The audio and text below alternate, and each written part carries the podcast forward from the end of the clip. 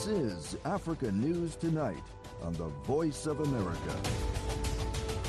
Hello and welcome. Welcome to Africa News Tonight from the English to Africa service of the Voice of America. Thank you for joining us. I'm Yeheyes Wuhib in Washington. Here's what's coming up on Africa News Tonight. So I came across some literature that was talking about computers, and from that time, I resolved that I was going to start computers. That was Vivian Milumbi, the Chief Operating Officer at the Zambia Building Society, talking about her start in IT. We have more coming up in our coverage of International Women's Day, where the African Union today marked International Women's Day here in Washington. And in other news, fighting continues in the eastern DRC. These stories and more on Africa News tonight.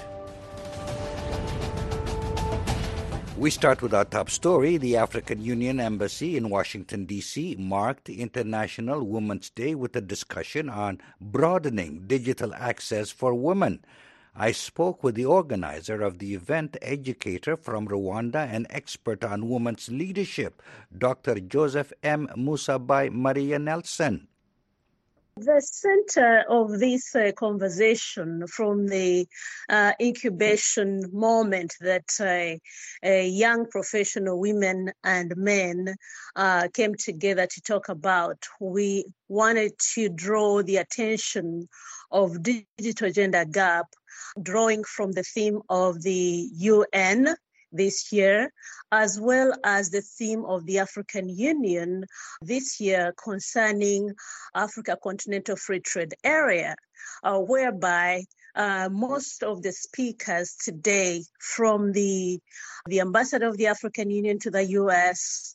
to the representatives from uh, the U.S. government, everybody was looking at uh, how do we empower young people who are a very big population in as far as our workforce on the continent, in the diaspora, even around the world.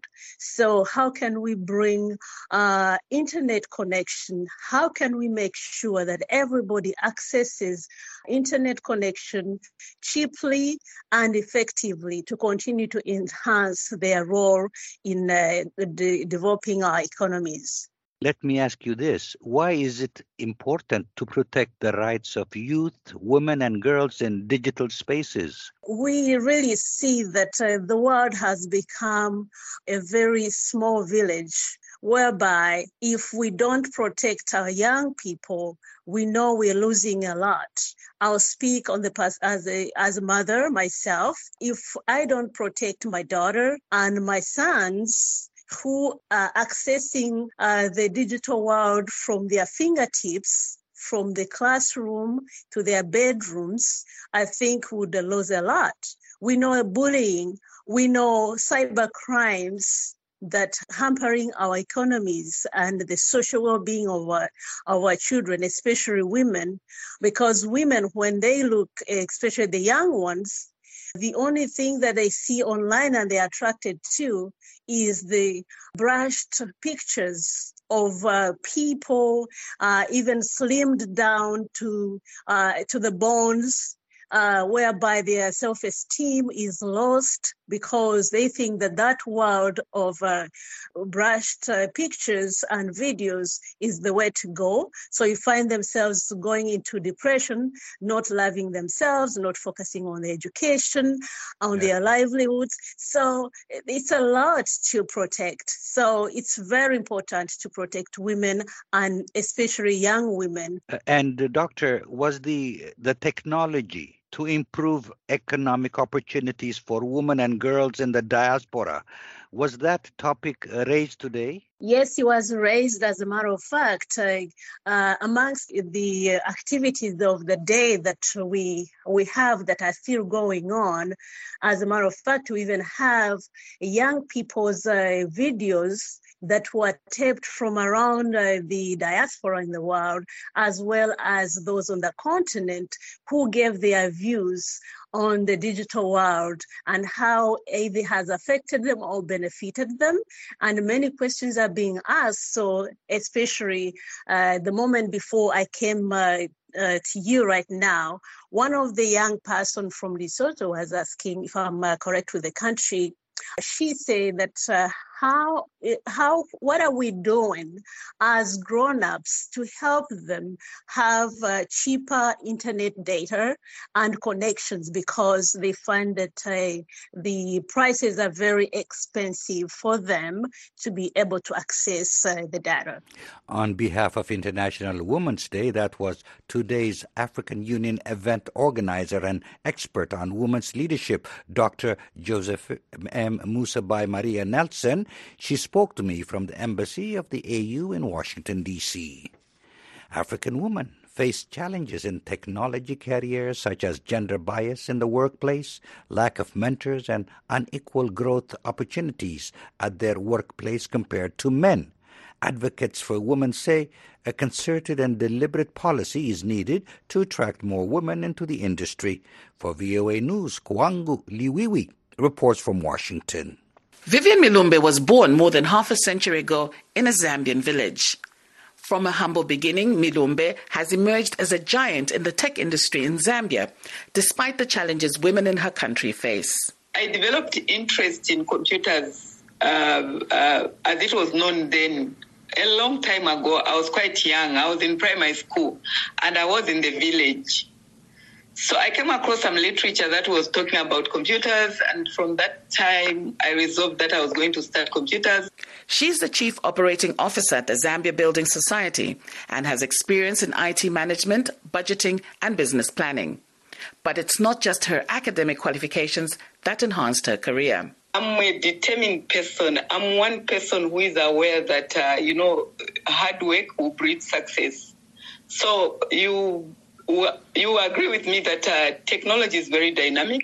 It's not very easy, and uh, there is demand for continuous personal development for you to stay afloat, and this calls for a lot of hard work.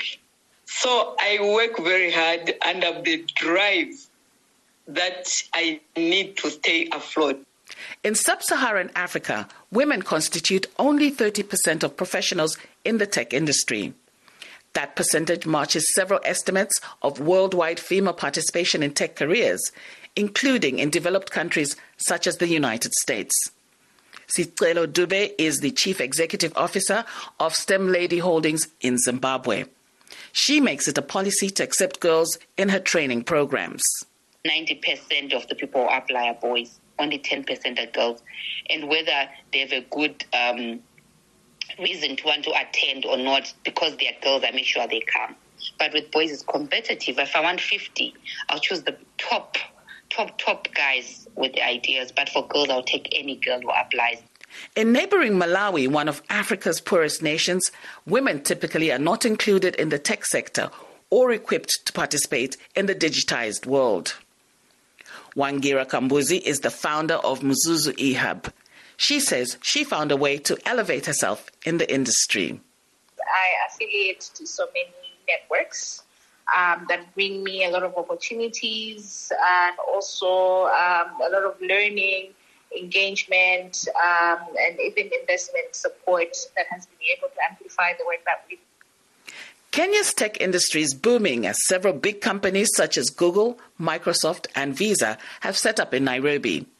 That has given a boost to tech talent for both men and women.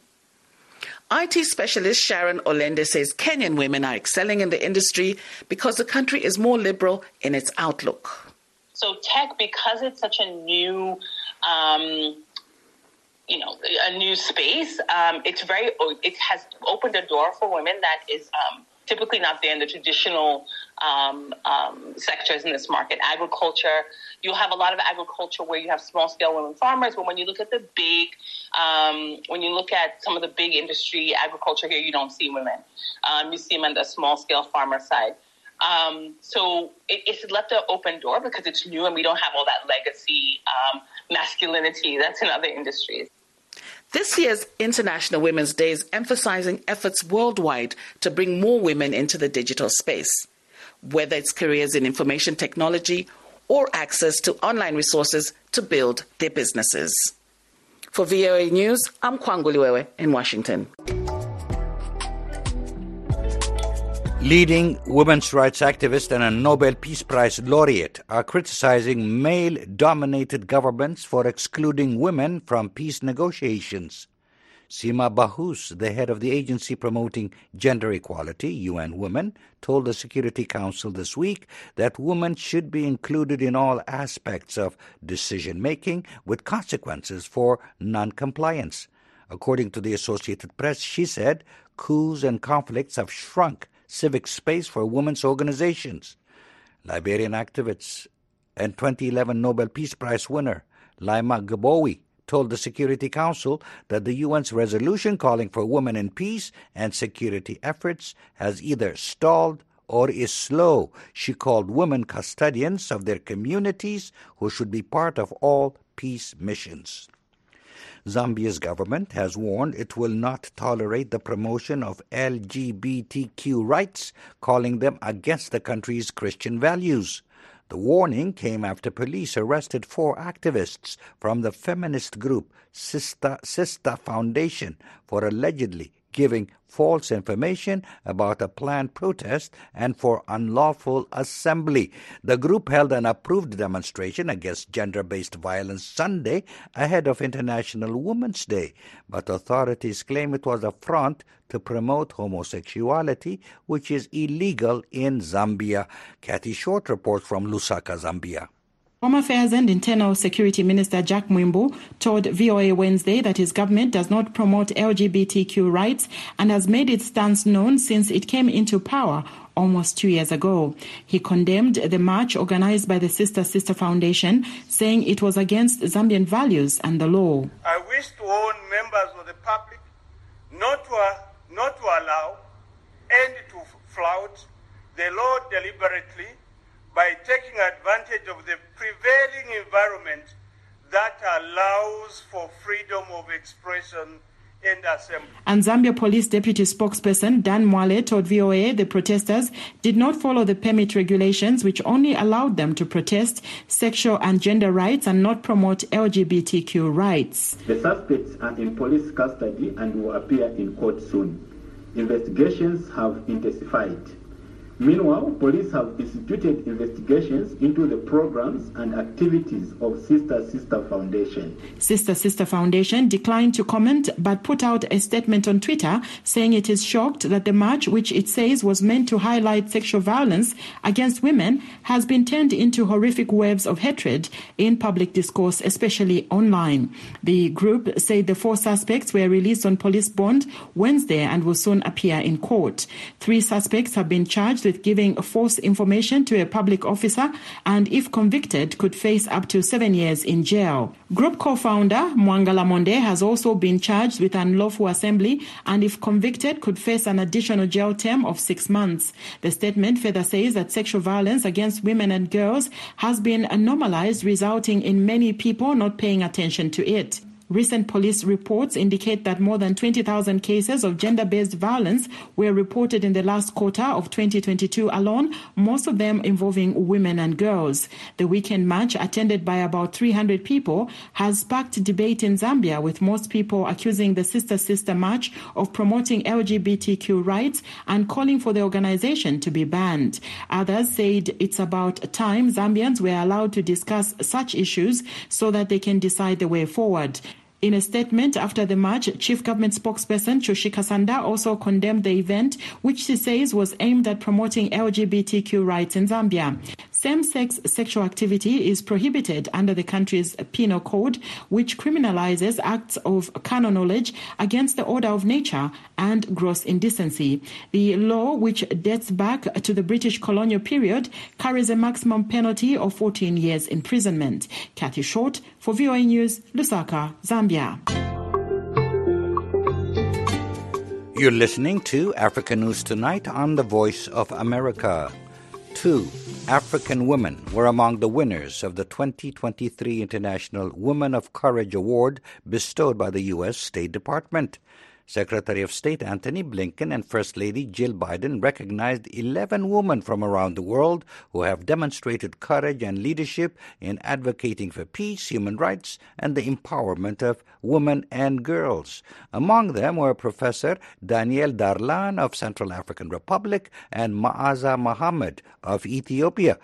Darlan, who is the former president of CAR's Constitutional Court, was recognized for her defense of her country's constitution, her defense of judicial independence, and her refusal to bend to political pressure during coups and years of civil conflict.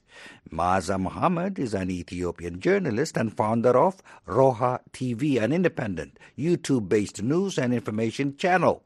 Her reporting has included speaking with survivors of gender based violence, including survivors in the conflict in Ethiopia's Tigray region. Since March 2007, the Department of State has recognized more than 180 women from more than 80 countries with the International Woman of Courage Award. There were reports of continued fighting in the Eastern Democratic Republic of Congo despite the announcement on March 3rd in Luanda of a new ceasefire accepted by the M23 rebellion. As the ceasefire was scheduled to take effect, clashes continued and both sides accused each other of launching attacks on their positions. For more on the situation in the eastern DRC, Douglas and Mpuga reached reporter Jafar Al Ketanti. M23 announced to sign a ceasefire, but they don't respect it. So we can say it's hard because there is fighting in many different places. And yesterday there was um, many civilian who was injured because of some rockets landed in a IDP camp in Sake near an orphanage and killed two orphans. So we can say the ceasefire is respected or even harmed. This ceasefire is supposed to have taken effect on Tuesday. Who do you think, according to your sources, broke the ceasefire? Was it the M23 uh, fighters? It's complicated. The two parties accusing each other. Yesterday, in the evening, the spokesperson of FARDC, which is the Congolese army, did a statement showing how M23 violated the ceasefire by attacking FARDC position in four different places. And today, I personally talked to the spokesperson of M23, who also accused FARDC and rebel groups to attack their position in west of Sake. So FARDC accused M23, M23 accused FARDC and local militia. But one thing is true uh, is like M23 launched some rockets on the FARDC position, and some of those rockets landed in Sake. So we can't be sure which part started hostilities, but one thing is true there is not ceasefire. Fighting is still ongoing. What is the role of the South African forces? Is there a role they are playing in making sure that this ceasefire holds? Since they came, even locals don't understand what they came for. East African Community Regional Forces are doing anything uh, except maybe in diplomacy, but on field, nothing is done. And they are not even deployed in the fighting zone. Burundian came uh, two days ago and they are based in Mubambiro, which is very close to the front line, but they're still not engaged in the fighting. So we maybe wait till uh, this week and we see what we, will happen. But for now, uh, even MONUSCO or the East African Regional Force, no one is involved in the making this ceasefire respect. So at, right now, at the moment, what's the situation? Are there negotiations to make the ceasefire hold? All negotiations have been done to, to call for the ceasefire. And last week in Angola, the President Lourenço called M23 to respect, to sign a ceasefire at the end of the last week. And yesterday on Tuesday, 7 March 7, M23 did it, but they didn't respect. Today I talked to the spokesperson of M23, as I told you, he also called the government of DRC to sign a ceasefire and to talk with M23. So the rebellion is still camping on its position. They want a direct talks with Kinshasa, not by passing on another country or an intermediate. That was reporter Jafar Al Katanti. He spoke with VOA's Douglas Mpuga from Goma. The members of Libya's High State Council vote, voted for a constitutional amendment intended to provide a basis for national elections, but the vote's validity has been disputed. The High States Council Media Office said the vote had passed and the amendment adopted. On the other hand, Abdoulaye Bathily, the United Nations envoy to Libya, told the UN Security Council he would launch an initiative aimed at enabling the organization and holding presidential and legislative elections in 2023. Wolfgang Pusztai, former Austrian military attaché in Libya, discussed uh, the developments with VOA's Mohammed El Shinawi. The High Council of State is an unelected successor to the 2012 elected General National Congress, Libya's first interim parliament. It was enshrined as an advisory body to the House of Representatives, the parliament, in the 2015 Libya political agreement. It has 135 seats, so the quorum is 68. Several High Council of State members and also its chair, Khalid al-Mishri, confirmed that the quorum was reached, although they don't really agree about the concrete numbers. And probably more important, I did not see any further significant statements denying this. So I would say yes, the vote is validated. And this is a very important one, as it was about the confirmation of the so-called 13th amendments to Libya's 2011 constitutional declaration, which is actually based on the negotiations between House of Representatives and High Council of State. This amendment is about Libya's system of government. It defines legislative competencies of the two chambers of the National Assembly, the House of Representatives and the Senate, and of the executive, headed by a directly elected president. Unfortunately, it does not decide about the criteria for the candidates for presidency, which is still an open key question. Now there should be an HR HCS committee implemented to work on this within the framework of the election laws. So the work is far from done. Nevertheless, while these certainly important questions are still open, the approval of the 13th Amendment makes clear that there won't be a referendum on the faulty 2017 draft constitution as a precondition for elections, which is, I would say, a step forward. Abdoulaye Bathily, the UN envoy to Libya, on Monday told the UN Security Council he would launch an initiative aimed at enabling the organization and holding presidential and legislative elections in Libya in 2023. Mr. Bathily cited that he was setting up a steering committee of major Libyan figures to adopt a time bound roadmap to elections. How was this initiative received by Libyan rivals? Not very well. Unfortunately, it seems to be it was not very well coordinated before, although Bathily had many talks with the people in Libya. It is based on a broad interpretation of Article 64 of the Libya Political Agreement, and many concrete questions about the composition and the tasks of this high-level steering pan- panel for Libya remain open. And also the key question, how should it get legitimacy for its decisions? So the House of Representatives rejected it right away claiming that the 13th Amendment is the way forward to elections. The High Council of State did not yet reject the initiative, but noted that the solution to the conflicts is not in the hands of Badi, but in the hands of the Libyans. Its chair, Khalid al-Mishri, said it might be possible to harmonize the Badi initiative with the 13th Amendment.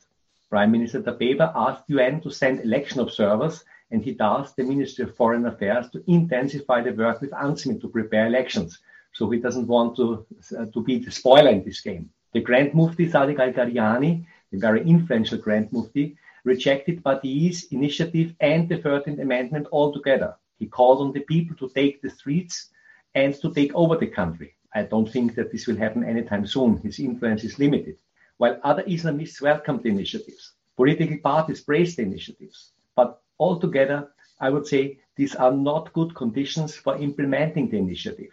If Badi fails to push forward with his plan, he is politically probably done. Wolfgang Pusztai, former Austrian military attaché in Libya, talking to VOA's Mohammed El Shenawi.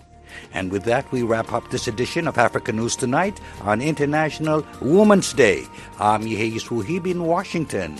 On behalf of our producer, Mokbilia Baro, and our engineer, Helen Cordian, thanks for choosing the Voice of America.